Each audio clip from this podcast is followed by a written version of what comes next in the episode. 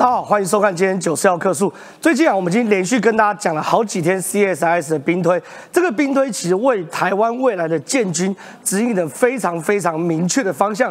其中一个最明确的方向，观众朋友还记得吗？最重要是我们要有足够的反舰飞弹，听清楚是反舰飞弹，因为台湾跟中国最大的天险就是台湾海峡。中国不管解放军再怎么厉害，他要来到台湾就必须透过船只。渡过台湾海峡上台湾的沿岸，所以反舰飞弹的数量是否足够，这非常值得大家来探讨。在 C C S I S 的兵推里面，也告诉大家，如果反舰飞弹足够而且可以使用的话，对于台湾来说是能够打胜这场战的。可目前来说，你看我们整个雄风飞弹哦，年产量是两百零一枚哦，雄三超音速反舰飞弹是七十枚，雄二的次音速反舰飞弹跟巡飞弹是一百三十一枚。到底这两百枚的飞弹够用吗？现在打一个大大问号。我们国军需不需要增产？能不能增产到符合台海战争需求？这东西是我们要跟大家继续讨论的。另外一件事情，反舰飞弹除了陆基，还有所谓海基型的反舰飞弹，其实最重要是空射型的反舰飞弹。我们的 F 十六现在美军也告诉大家了，要帮台湾的 F 十六做强化的动作，包含新购 AGM 一五四、AGM 八十四 H，还有呢 AGM 八八的反辐射。飞这些东西哦，都在我们的采购过程中。到底台湾身为一个刺猬岛，要多少次才够防卫呢？晚点节目中由任俊哥会来跟大家做详细的解释哦。另外一件事情，美国现在有新的将领告诉大家说，如果我们今天要贺阻中国的话，我们不能只防守。最好的进攻就是防守，所以呢，要把攻打中国的序列选项哦列进去。什么意思呢？现在呢，台湾所有建军都是以防守。中国如果打台湾，过了台海中线过了多少，我们要干嘛？然后接近领海，我们要干嘛？上了岸要干嘛？这都是防守。可美国的推讲说什么呢？美国退役中将空军前副参谋长特别说，美国要增加。中国对武统台湾的不确定性，使北京当局选择不要出兵台湾，因此美国应该持续将攻打中国本土列为可能的军事选项。换句话说，美国也在思考，与其打赢一场战争，不如预防一场战争的发生。所以，如果我们把攻打中国列为选项的话，中国会不会比较投鼠忌器呢？这晚点大家也来讨论哦。另外一件事要跟大家谈的是，海外战场谈完要谈国内战场。现在立法院呢，我们很感谢这个楚英委员特别赶过来，因为现在立法院审这个预算了，审的迷迷冒嘛，什么叫审的迷迷冒嘛？因为这三天是审总预算的会期，结果呢？国民党这个政党竟然提了三千多案呐，三千多案，我记得我特别去算过，哎，你三天要审三千多案的案子，你一天再审一千案，一天审一千案等于一天二十四小时哦，一天二十四小时的话，你一一个小时要审五十案。五十案意思是呢，我案子拿过来哦，每一分钟要审一个案子，念完过关，念完过关，念完过关，连续二十四小时，持续三天，你才有可能把国民党的案子审完呢。好，其实案子只提得多，也不是真的问题啊。楚英姐等下会独家跟大家揭露，国民党不止案子提得多，而且还废。一般来讲说量多且值金，那我们就算。哎，国民党这案子是量多且废。好，晚点我们也会讨论说，到底这个立法院的焦土战争，国民党到底想要干嘛？这样子玩法会不会把国民党在二零二二年好不容易获得的社会基础而败掉了这一件事？另外一件事，张善政出问题。这两天呢，网络上炒的最热的议题是什么？张善政酒驾。哎，我不是说他真的酒驾，可张善政在呃黄敬平。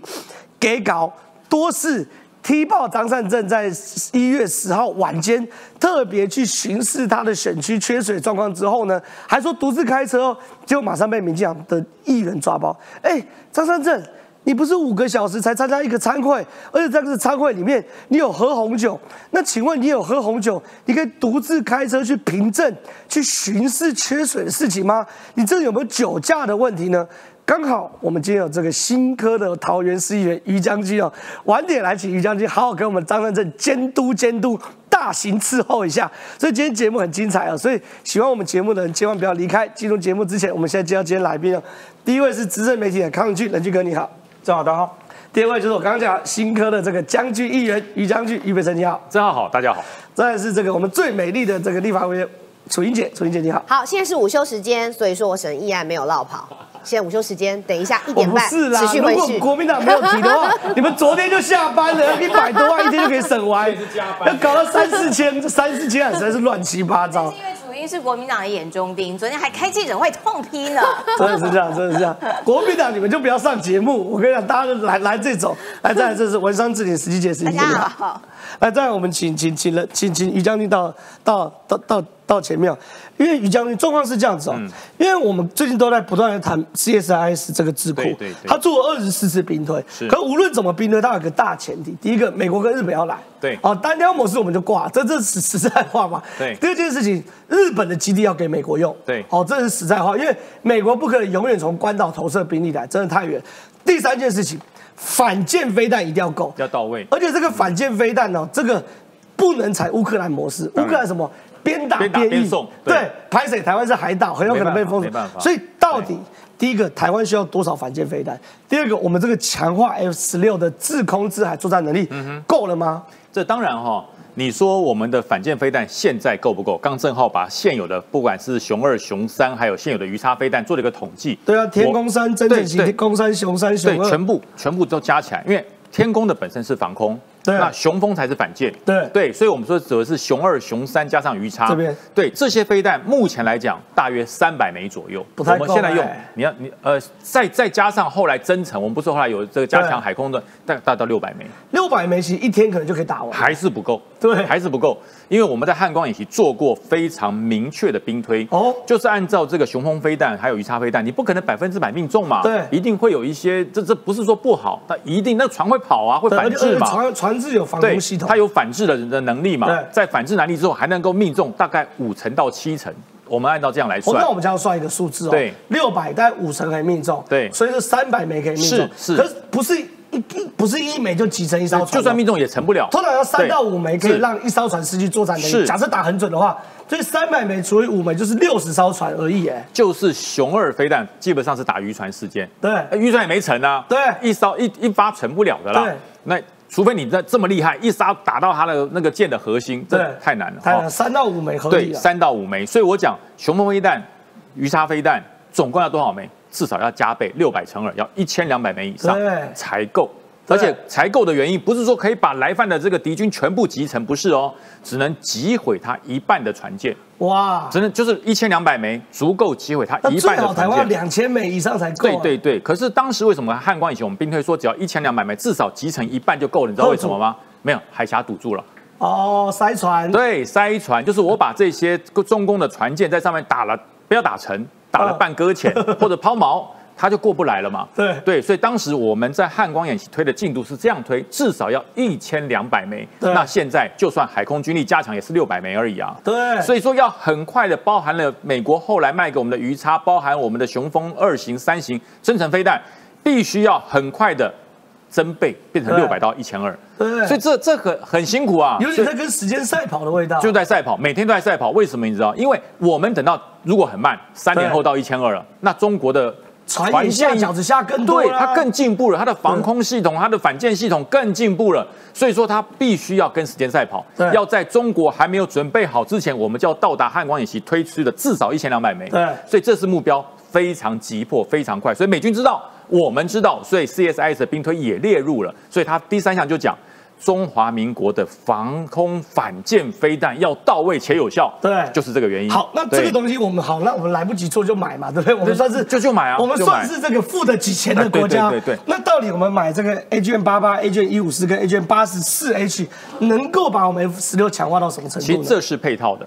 哦这是配套的，因为你真的要由地对舰的这个反舰飞弹一次要到位，从六百变一千两百枚，你说一年之内有点困难。其实是空射型、对陆射型、箭射型、是潜射型，讲对了四合一啦。，对你必须要透过这种大满贯的方式对，你由地对舰没有那么快怎么办？空对舰。对空对舰要完成，那空对舰因为飞机起飞它有防空的那种顾虑，对所以它要视距外，它要越远接战越好，所以才需要到 AGM 一五四、AGM 八四 H 这一些的飞弹，就叫做视距之外对的空对舰或是空对地，所以这时候才把 F 十六增加它远至制空制海的作战能力，对就是要补反舰飞弹的不足。所以这其实三军是联合作战的。对他在打仗打起来的时候，第一部分他想，哎呀。这个 F 十六就是要防空，其实 F 十六不是防空，防空是防空飞弹在做，对包含天宫，包含爱国者在做。那它要协助制海，对，以空制海，以地制海，以海制海，要三军联合才可以结束这次的战局。所以不够，反舰飞弹不够怎么办？空对舰。对那空对舰要够远，要够准，要四距外，所以才会出现这种 AGM 一五四的滑翔型的远程的空对舰的飞弹才会出现。所以大家看这这像什么？这像台无人机吧？它其实像无人机，因为它可以自己自主找目标。它就是无人机，对它就是所谓的科技版的这个这个弹簧刀。对对，只是说它是由 F 十六上丢下来，对它不是从炮炮打上去，对所以这两种需不需要？当然需要。所以 F 十六现在哈，我们增加了一百枚是什么？包含了 AI 九 X 响尾蛇、空对空的飞弹、四套的战术导弹等等，最主要是这一套滑翔翼的空对舰、空对地的飞弹，破坏力够强、够精准，而且呢四距外、射后不理。这就是整体我们在兵推里面所应应 CSIS，其实这得早就结合。然后他兵推了二十四次，我们中华民国都不知道，都知道，我们都知道，甚至我们还有派员参与。我们赵怡翔都有去，好不好？我们还有派员参与，所以同时他的兵推的结果，他不是二十四次一天推完立刻回来，立刻回来。他你像说二十四次是不是一天推完？不是，不是，那可能推了很长的时间。每推完一次，阴影的方案就回来，阴影的方案就回来。我们这边所有的军售细规、系统分析的全部开始改变，是所以这是不断的。滚滚动式动式在改变的，所以大家说，哎呀，国军是不是按照旧的战法？不是，战法一直在更新，只是我们不能够像呃某某个军头一样，动不动就出来说，我们祖国统一就是建立在我们的反这个这个统一大业之上，我们不干这种事，这叫做什么？我们不挑衅，对我们也不扩军，但是呢，我们要建立足够的反制力量，一直在改变。好，那这是台湾改滚动式改变的部分，美国也在滚动式改变。第一个，美国退将说要把攻打中国列为美军的选项，这才能有效遏阻。另外一个 F 三十五有新版本，我以为它已经很先进了，没想到还能更先进。呃，我先讲哈，为什么美国的退将在讲说，你不可以说我没有要打中国，我没有把中国列为我的假想敌，这没有用。对你所以说我竞争对手，竞争对手不是你要把它列为。首要的威胁是他才会被恐惧啊，对否则中国一天到晚跟美国叫嚣，叫嚣了半天之后，你美国居然不敢对中国实施直接的反制，所以必须要把它列入想定。美国退役中将、空军前副参谋长，哎，很大、哎。他说，美国应该持续将攻打中国本土列为可能的军事选项，这样才能有效遏阻中国，使其不敢对台对台湾动武。因为如果你连假想敌都没有列入，对你的假想敌现在还是俄罗斯，还是苏联，那你怎么搞？对因为在乌克兰战争发生之前，美国所有假想敌俄罗斯，对他们认为俄罗斯是唯一可以威胁到美国本土安全的一个势力，一个军事势力对。现在加上中国，为什么俄罗斯打残、打爆、打俄趴了嘛？靠乌克兰就够。，对，所以 所以现在该中国，中国你不断的提升你的战力，说我现在已经变成现代化，我强人建军，强人的一个国防，我要开始去维护区域的霸权。美国开始把你列入攻打中国，可是呢，目前来讲只是军中的讨论。还没有列入美国的军事国家政策对，没有。可是如果当它列入了以后，中国的威胁就来了，就是我美国不是只把台湾当成我一个前哨，台湾是我的盟友，台湾不是我的棋子，因为我的国家军事战略已经直接告诉你，你威胁到我美国。那亚洲北约就要成型。啊，那不一样喽。对那完全不一样喽。那些说台湾是棋子啦，台湾是马前卒啦，台湾是看门狗，全部取消。为什么？因为美国如果将中国列为他的假想敌，整个政策改变，我们变战略伙伴我。们变战略伙伴，我们变成他所有战略前沿的最好的伙伴。是那就跟马前卒不一样。那我在讲的 F 三十五，F 三十五已经很先进了，很先进还可以再更先进。其实美国的军火公司哦，它的做法不是说我做出一这个很棒的飞机，我就开始不断的卖，不断的赚钱。对它会不断的翻新更新。F 十六已经到 Back 二十七了，我们现在对 F 十六 V 是二十七，这个是 Back 四、哦第四次改良第四。次改革。它每次改革一次，他改一个代号。对那这一次到了第四代以后，他直接把他的名字改成 TR 三。哦，对，因为第一版本是原始 TR one、TR two、TR 三，其实就是 Back 四，对就第四的改良，它的增加它的状况就是其实把它的一些所谓不足的部分做改良。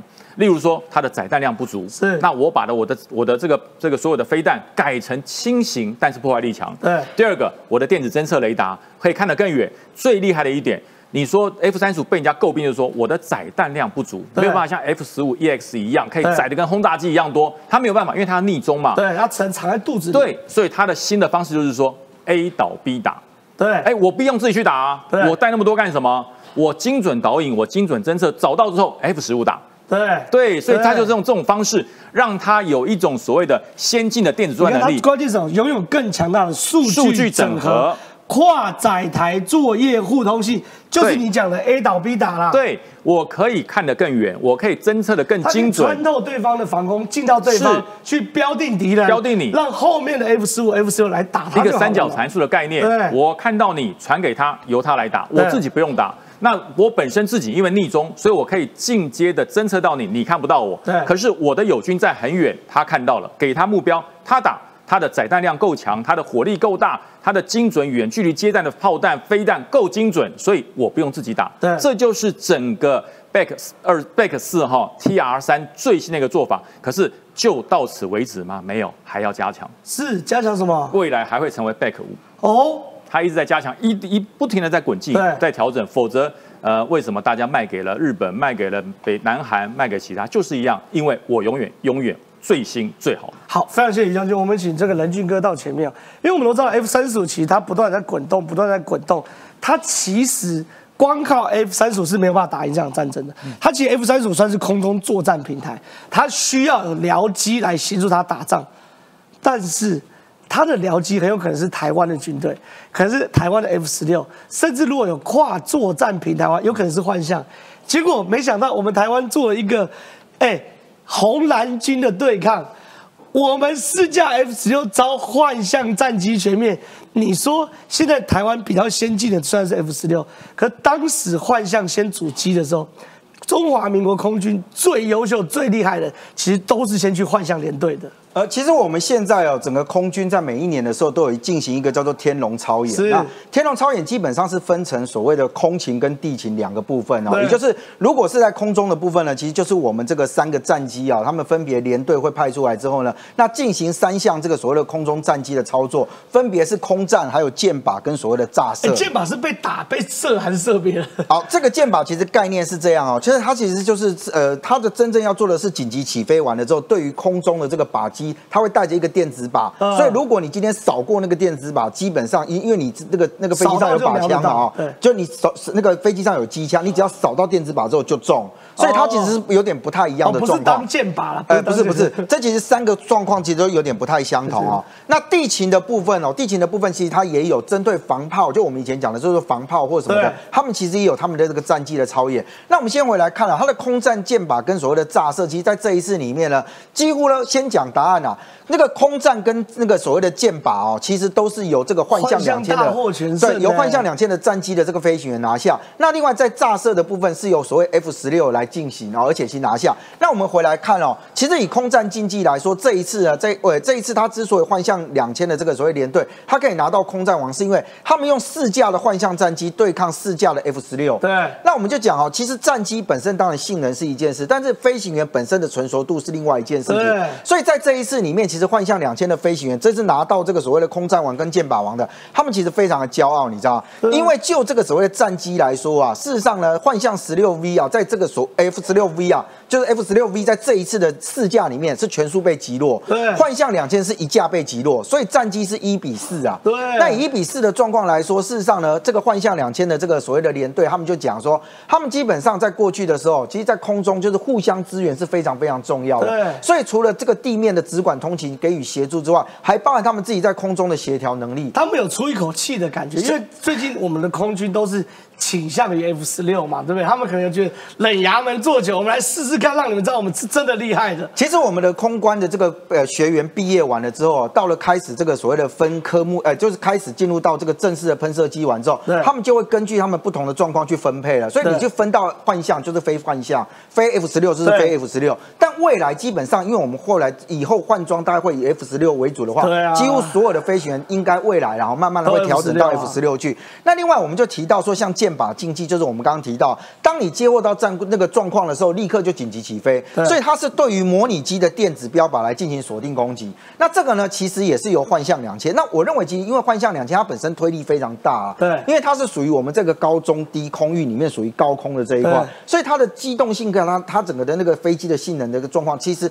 到目前为止，虽然它是一个比较早一代的战机，但是目性能来讲，其实都是非常非常好的。那以炸射来说，因为我们幻象两千本身没有具因为它是备对地高空，它本来就不是低空炸射的。对，它没有具备所谓对地炸射的这样的一个一个作为，所以以前哦，其实在每一次这个所谓天龙超演的时候，都是由 IDF 跟 F 十六 V 啊来进行。对那这次比较特别，就是说，因为他们其实这两款的战机啊，都要搭载这个水泥弹。那我举个例子哦，你有看过这个这个这个 Top Gun Two 吧？我知道它是这个俯冲，然后透过惯性把水弹丢下来，看谁准到目目命中目标。好，其实他应该是这样说，就是他其实要有一个小角度的方式进去，因为你要躲地面的炮火，所以他每一个参数都有设定好，就告诉你说你如果在什么地方下你会被敌方的炮火击落，所以他必须用一个非常小的角度进去完了之后投完弹，就是他到目标上方之后去投这个水泥弹完了，必须大角哦，就他最后要去是。打人家那个核武的那你看到他们刚刚刚那个是他要越过一个山丘，然后这样滑下去，然后再紧急爬升嘛？那其实状况其实是非常非常的类似，所以我们就看到，就是说你可以每次看到说，哎，他们如果在进行炸射的时候，感觉那个角度好像飞机要翻过来，对事实上他是为了要躲避那个炮火，是所以他其实每一个战术动作都是非常非常重要的。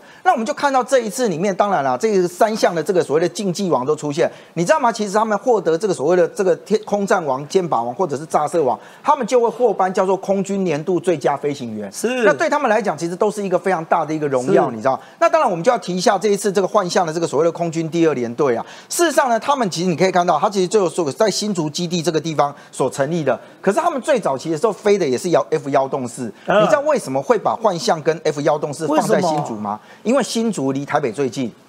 也就是我在最短的时间里面，我的战机要能够紧急升空到一定的空域的位置的时候，我们的总统所以他必须要用这种所谓的重型的战机哦，比对如说类似比较类重型的这个战机，让它在最快的时间内能够抵达空域，然后抵达到我指定的位置。对所以我们才会把这样的一个这个战机呢往新竹基地来作为放置。好，那另外一件事情是，对于我们来说，这些刚谈的都是飞机的部分。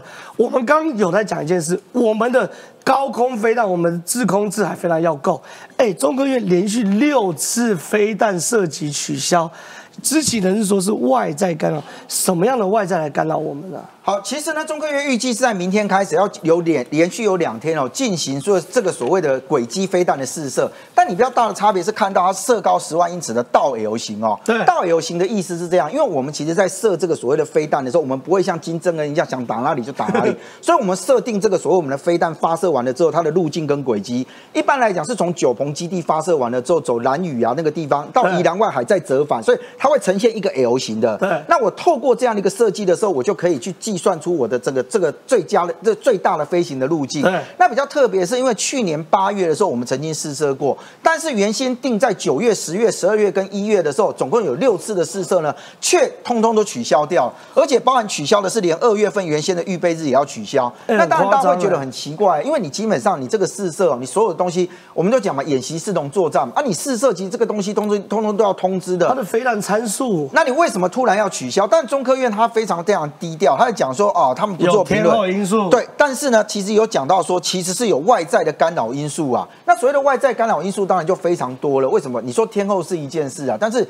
难道下雨天就不打飞弹吗？不可能、啊，也不太可能嘛，因为我们这个飞弹基本上都是透过导引的方式嘛，啊所以是不是因为有共机跟共建呢？其实，在我们周遭海域去收集您刚刚所提到这个参数，才导致我们在这个这个地方啊，要把它给取消掉。但比较特别的是什么？你知道，它连二月的都取消，二月都还没到嘞。对。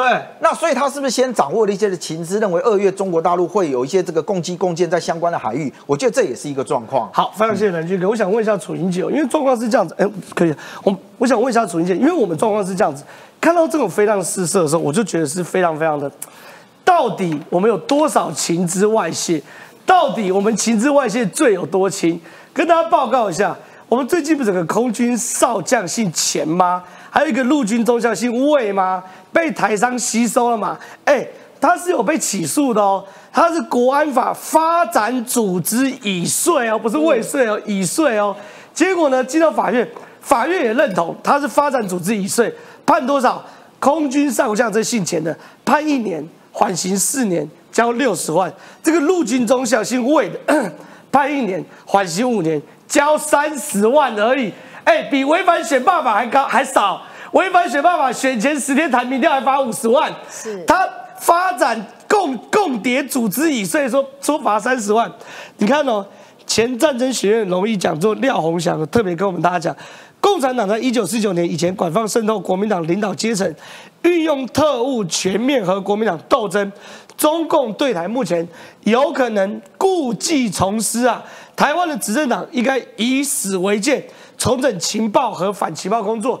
哎，这个东西主席姐到底怎么办呢？呃，其实这件事我看之后，我看到这个判例，我也非常的有感哦。首先，我先讲一个另外的案例，它是在呃今年去年就是十一月二十八号的时候，一个最新讯息，就是蒋万安的后援会的这个干事的担任总干事的里长哦，他因为呢涉嫌遭到这个中国资助的快筛，然后呢贿选起诉。啊，这个是在十一月二十八号的时候一个最新的讯息啊。我为什么要先提到这个？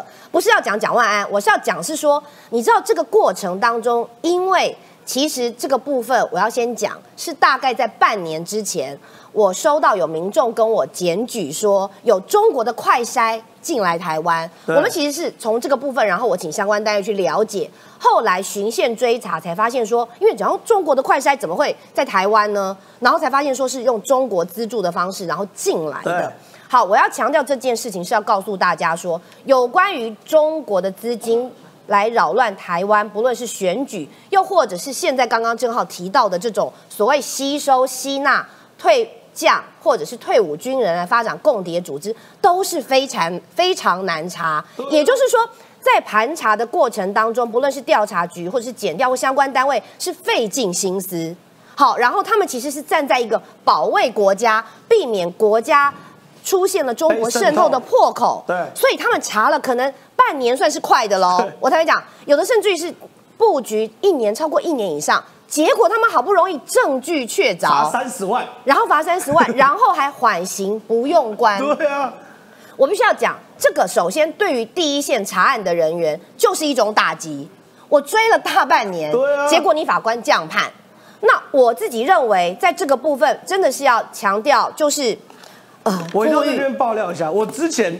讲黄杰罢免，不小心讲他民调，我被罚五十万，我被罚的比共谍还重，然后共谍说罚三十万，是怎样？所以我要讲的嘛，所以这是为什么？你看我们的这个许宗立，我们司法院的院长也要说，其实大家要有危机的意识。对，好，为什么会讲到这一段？这一段他当然讲的是说共军扰台啦，然后像温水煮青蛙啦，但是其实我希望这一段也给我们做判决的法官一个参考，就是说你要知道，连蔡清祥也讲嘛，国安事件有他的。特殊性，所以国家、社会跟人民造成很大的影响，不容小觑，还有潜在的危险。而且泄密跟窃盗，其实它的刑法的考量是不一样的。然后他们在处理这个案子的时候，其实更需要这个就相关的这样的意识在里面。而且我要强调的是，对于这个，我想于于将军在旁边，他更了解，就是军人对于国家的这种国家的意识。主权意识，包括安全意识，应该是要更高于一般的老百姓的。我必须要这样说。那如果说今天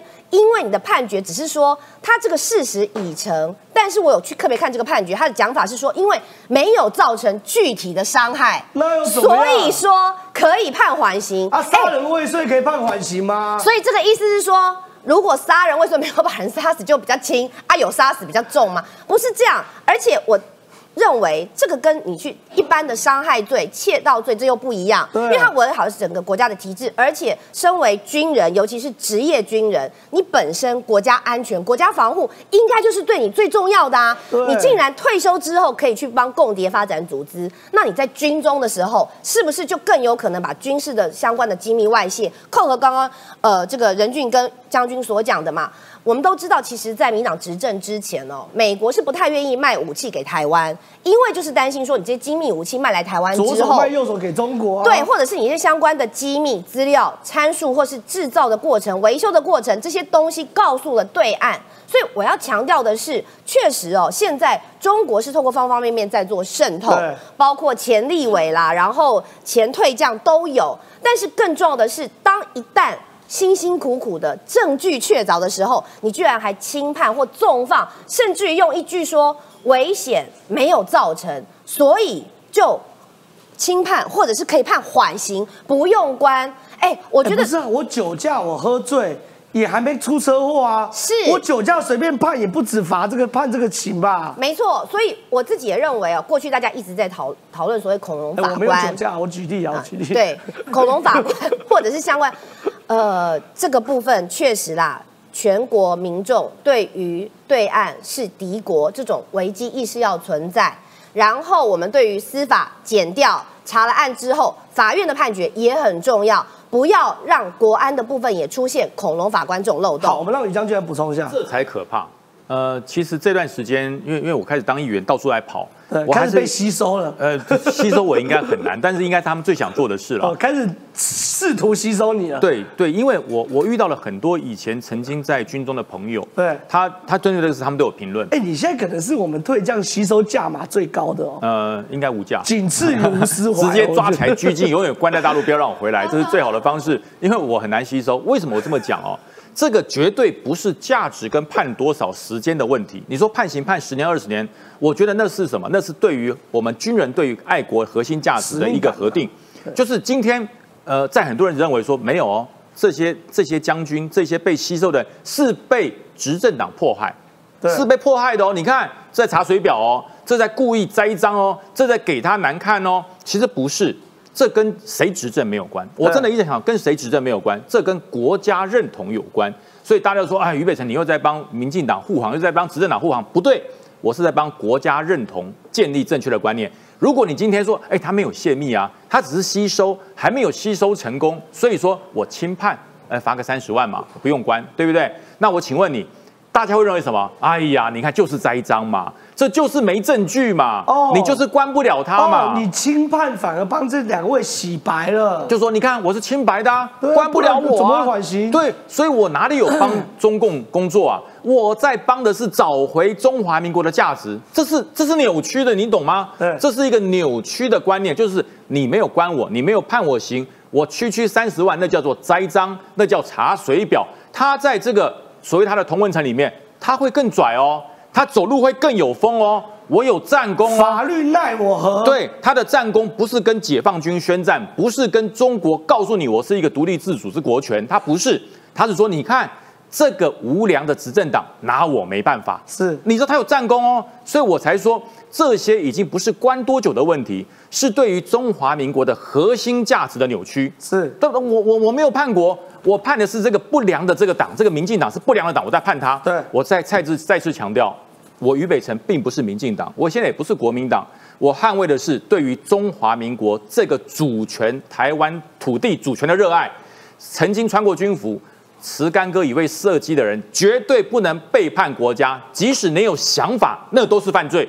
所以我才说，别人可以，呃，也不是别人可以啦，别人可以 可以判刑就算了，军人不是判刑的问题，军人那是终身的耻辱。还有你如何面对以前你带的这些军人，我要保家卫国，我要捍卫中华民国，你对不起他们，你没有办法再去见他们。是，真的是，我觉得每一次我看到军人叛国，我我心里都会一惊呐、就说补充一下嘛，因为刚刚有蛮多网友就说，那修法啊，民进党你们要修法，其实早就修了，就是一直在修。对，就是不断的在修，然后所以对现在所以我觉得你们要定最法都有。没，有要定罪轻本刑啊。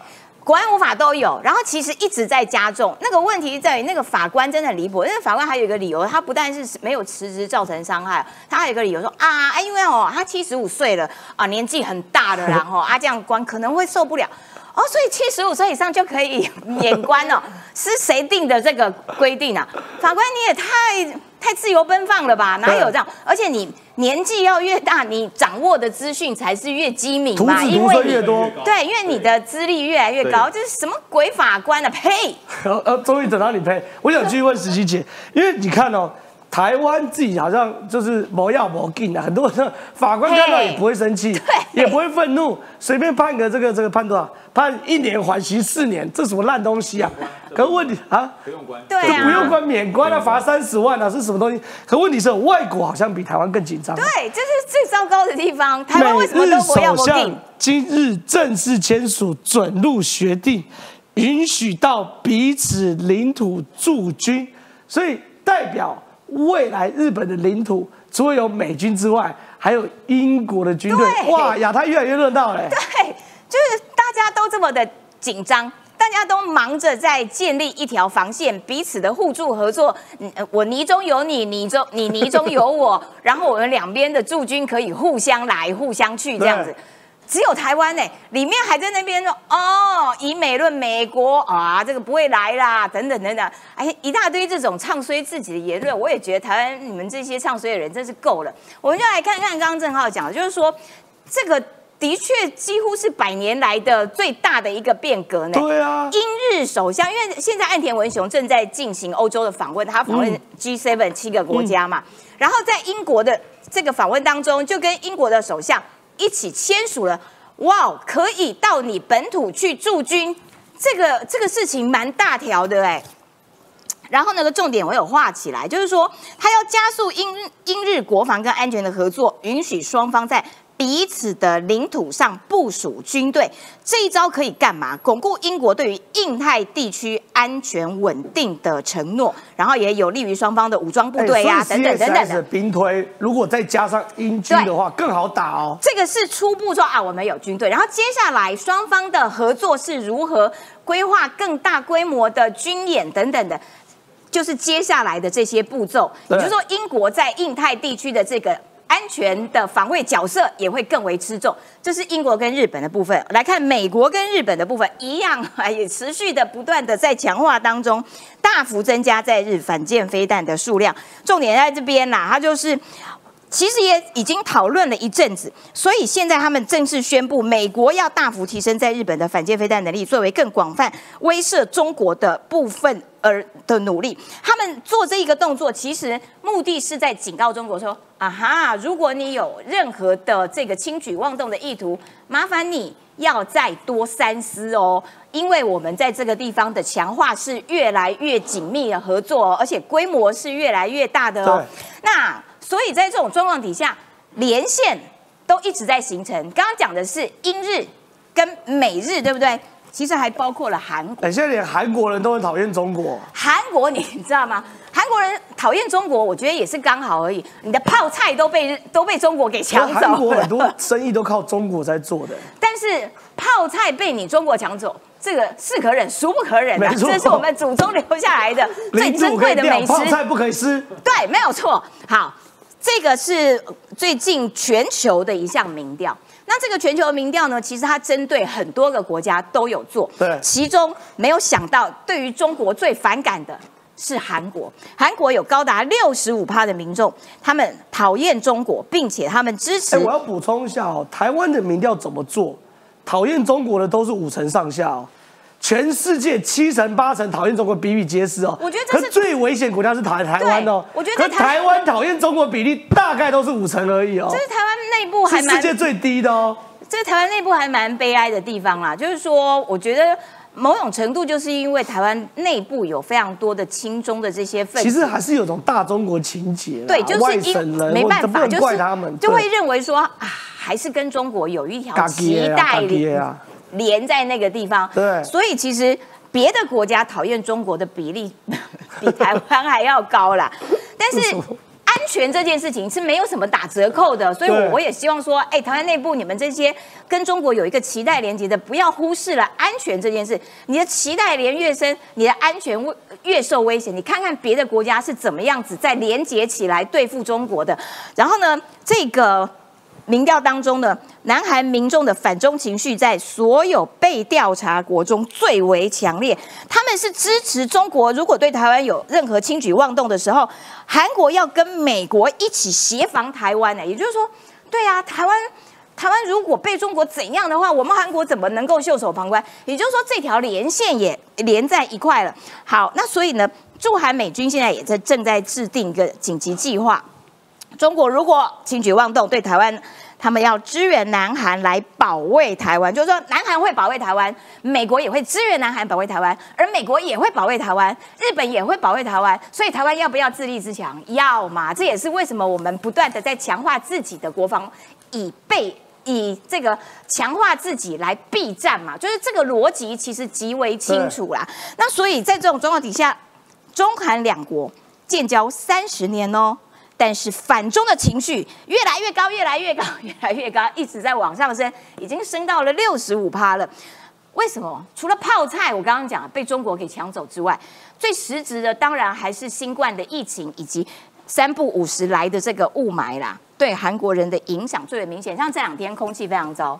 中国的雾霾又来了，那其实韩国受灾比台湾还要更为严重。第一线受中国雾霾，对对对，他们是第一，我们还是算第二，但是我们第二已经受不了了。你知道，那那你看看韩国对于。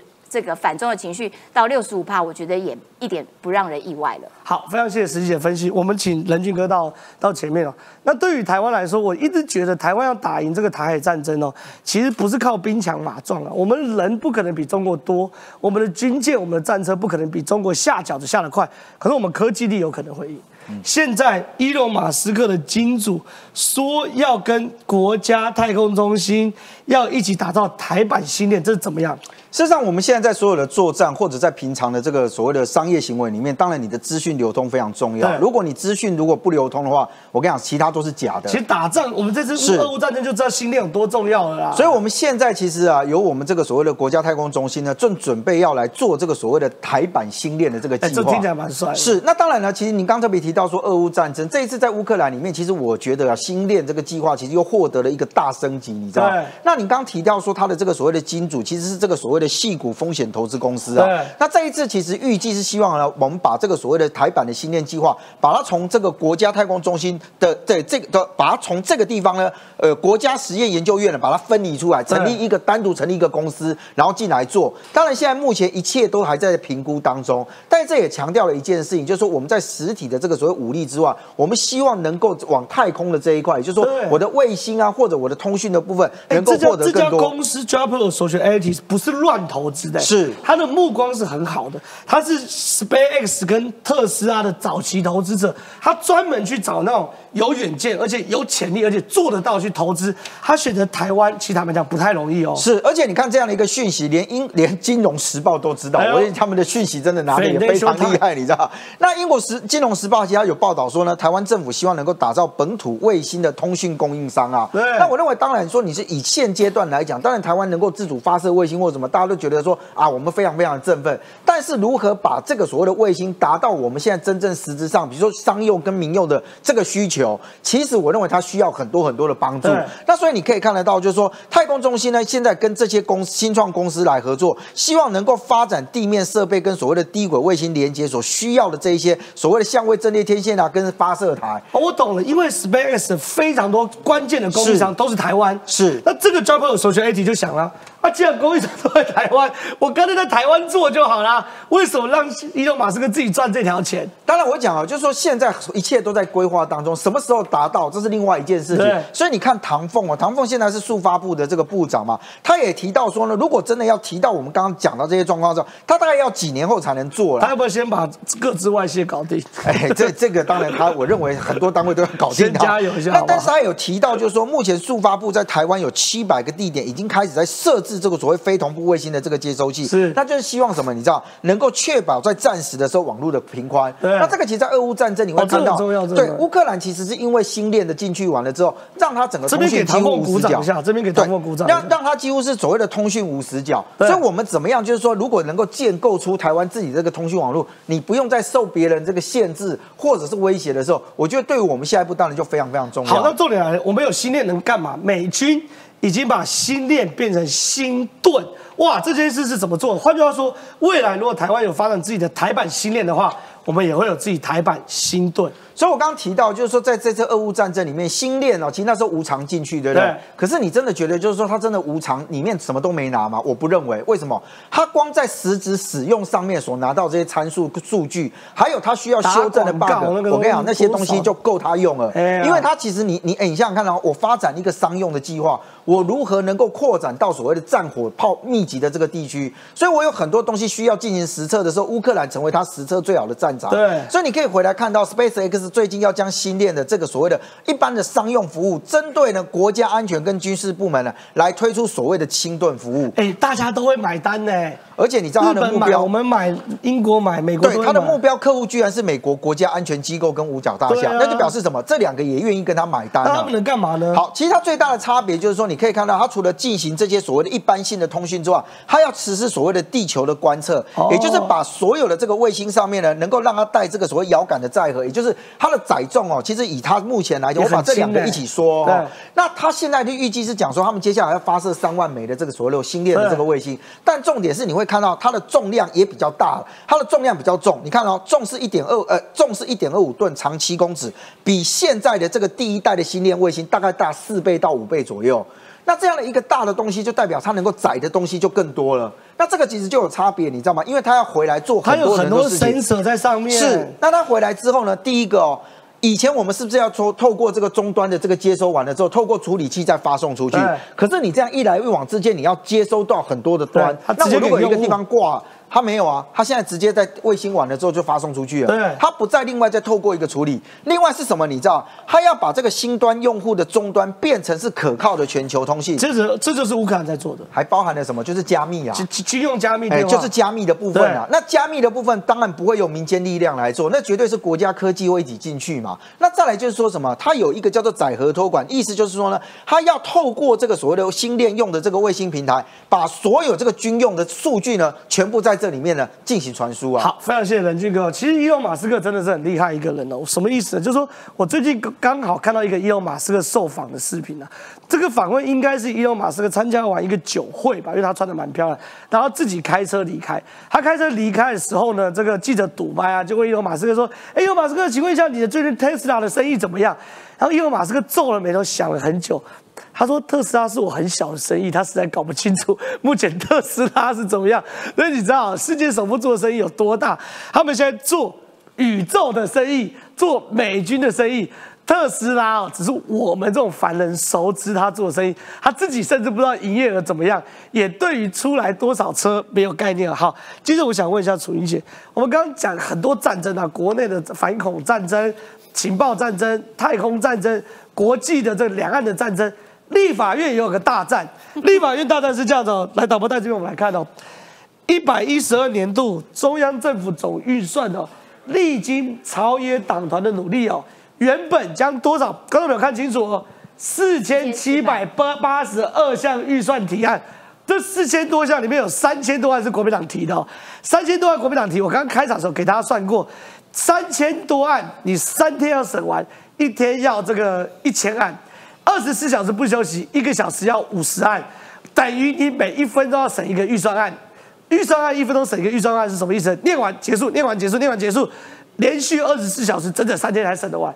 所以你看啊，这四千多案不可能吧？大家协商，我们绑了一百二十案重要的案子，好不好？是结果呢，竟然破局，因为国民党反对破局。那破局，我以为国民党提什么好案子，结果要求什么放宽非洲猪瘟疫区肉品，养猪协会震惊，强烈反对。谁要求的？叶玉兰要求的。楚怡姐，你说除了这个案子以外，你们还一大堆可有可无的废案都被国民党提出来了。好，首先我要先讲两个观念。第一个是郑浩刚刚讲的那个三千多案所需要的时间，不是大家想象一个案子一分钟，因为这些荒谬的案子，我们必须要把它否决掉。所以要表决。表决按铃是一分钟做决定，然后要宣读。所以其实真的要把这种这些废案或烂案否决掉丢，掉，我三天也不够，是没错，是这个意思。啊对，三天三夜也不够啊。首先，我们现在讲这个案子哈，这个案子我想民众都知道，就是尤其最近大家开始开放，可以又可以出国了，回来都知道。二零一八年当时疫情还没有来的时候，我们的首要的。的防疫的重点是非洲猪瘟，因为当时我们才刚好口蹄疫拔针，有没有？所以说我们就是在这个肉品当中是控管的。现在大家可以出国都知道啊，哪边哪边可能有好吃的肉干哦，或是好吃的什么猪肉的制品想要带回来，但是不行，拍谁？因为中国还是非洲猪瘟的疫区，而你看国民党的委员哈，由他现在是游游玉兰，哈，不要讲游玉兰哦游委员跟国民党的党团就提案院长同姓呢。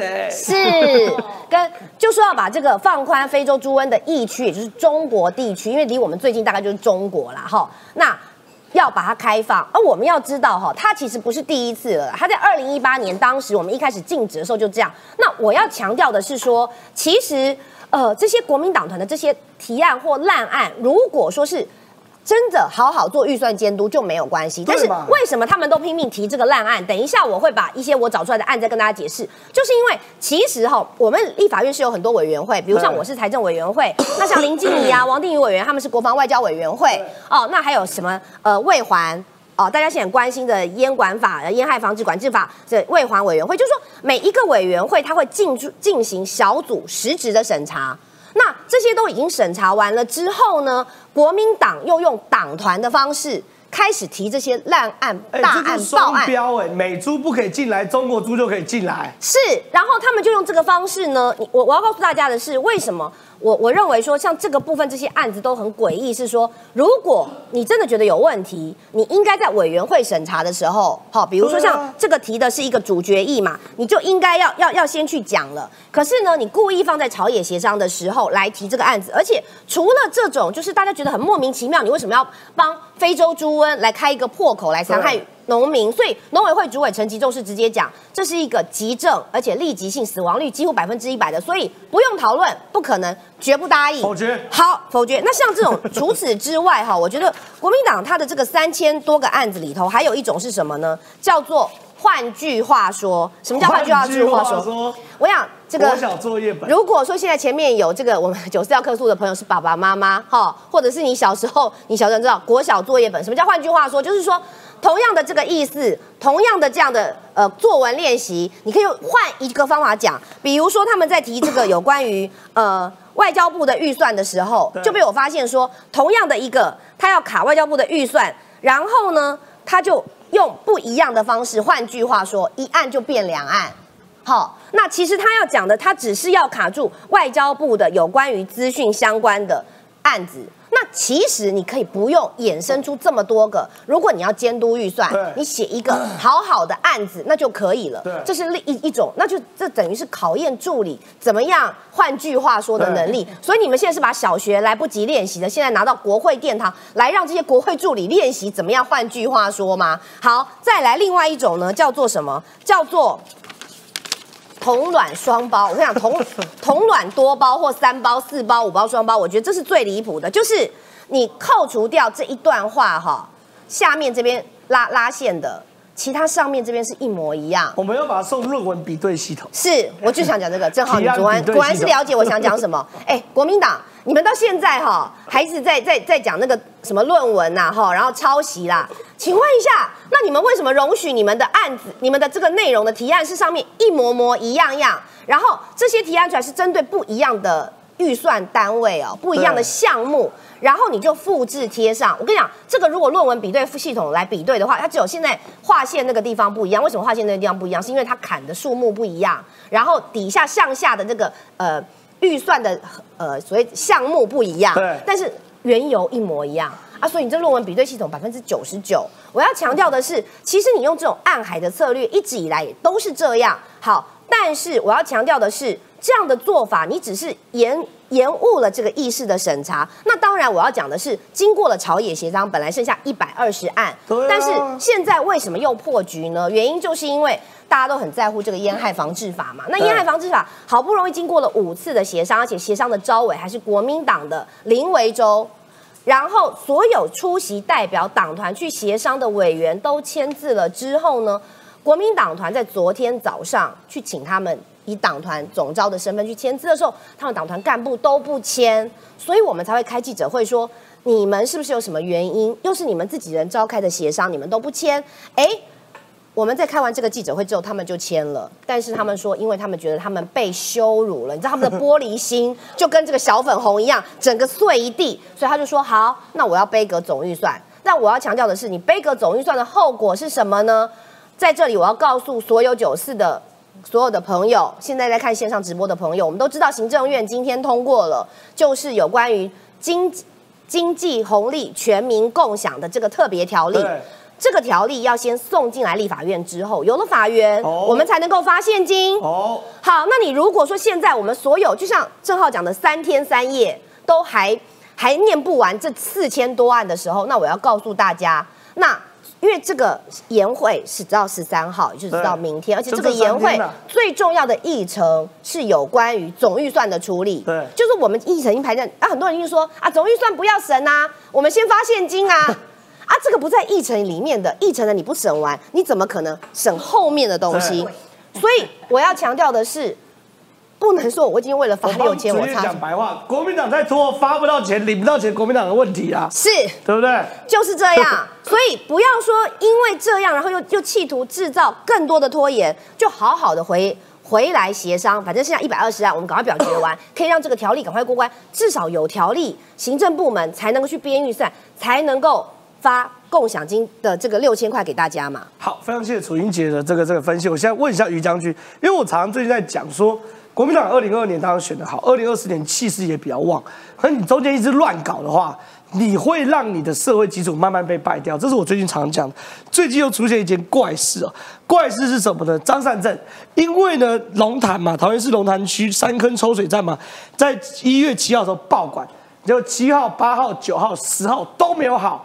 到十号没有好的时候呢，连这个黄敬平都受不了了，赶快打电话给张善政说：“哎，市长，你来看一下。”就张善政呢，哎，勤政爱民，赶快开着车就去这个平镇区啊去做视察。在在在十号的凌晨的时候，开着车就去视察。